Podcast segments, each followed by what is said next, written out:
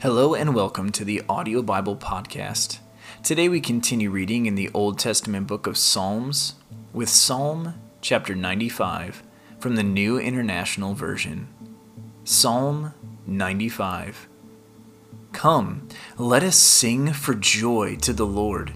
Let us shout aloud to the rock of our salvation. Let us come before him with thanksgiving and extol him with music and song. For the Lord is the great God, the great King above all gods. In his hand are the depths of the earth, and the mountain peaks belong to him. The sea is his, for he made it, and his hands formed the dry land. Come, let us bow down in worship. Let us kneel before the Lord our Maker, for he is our God, and we are the people of his pasture, the flock under his care.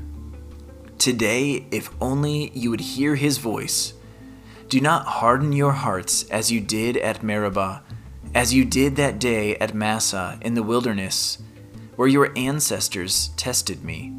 They tried me, though they had seen what I did. For forty years I was angry with that generation.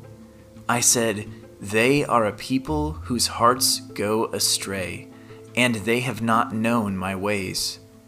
So I declared on oath in my anger, They shall never enter my rest.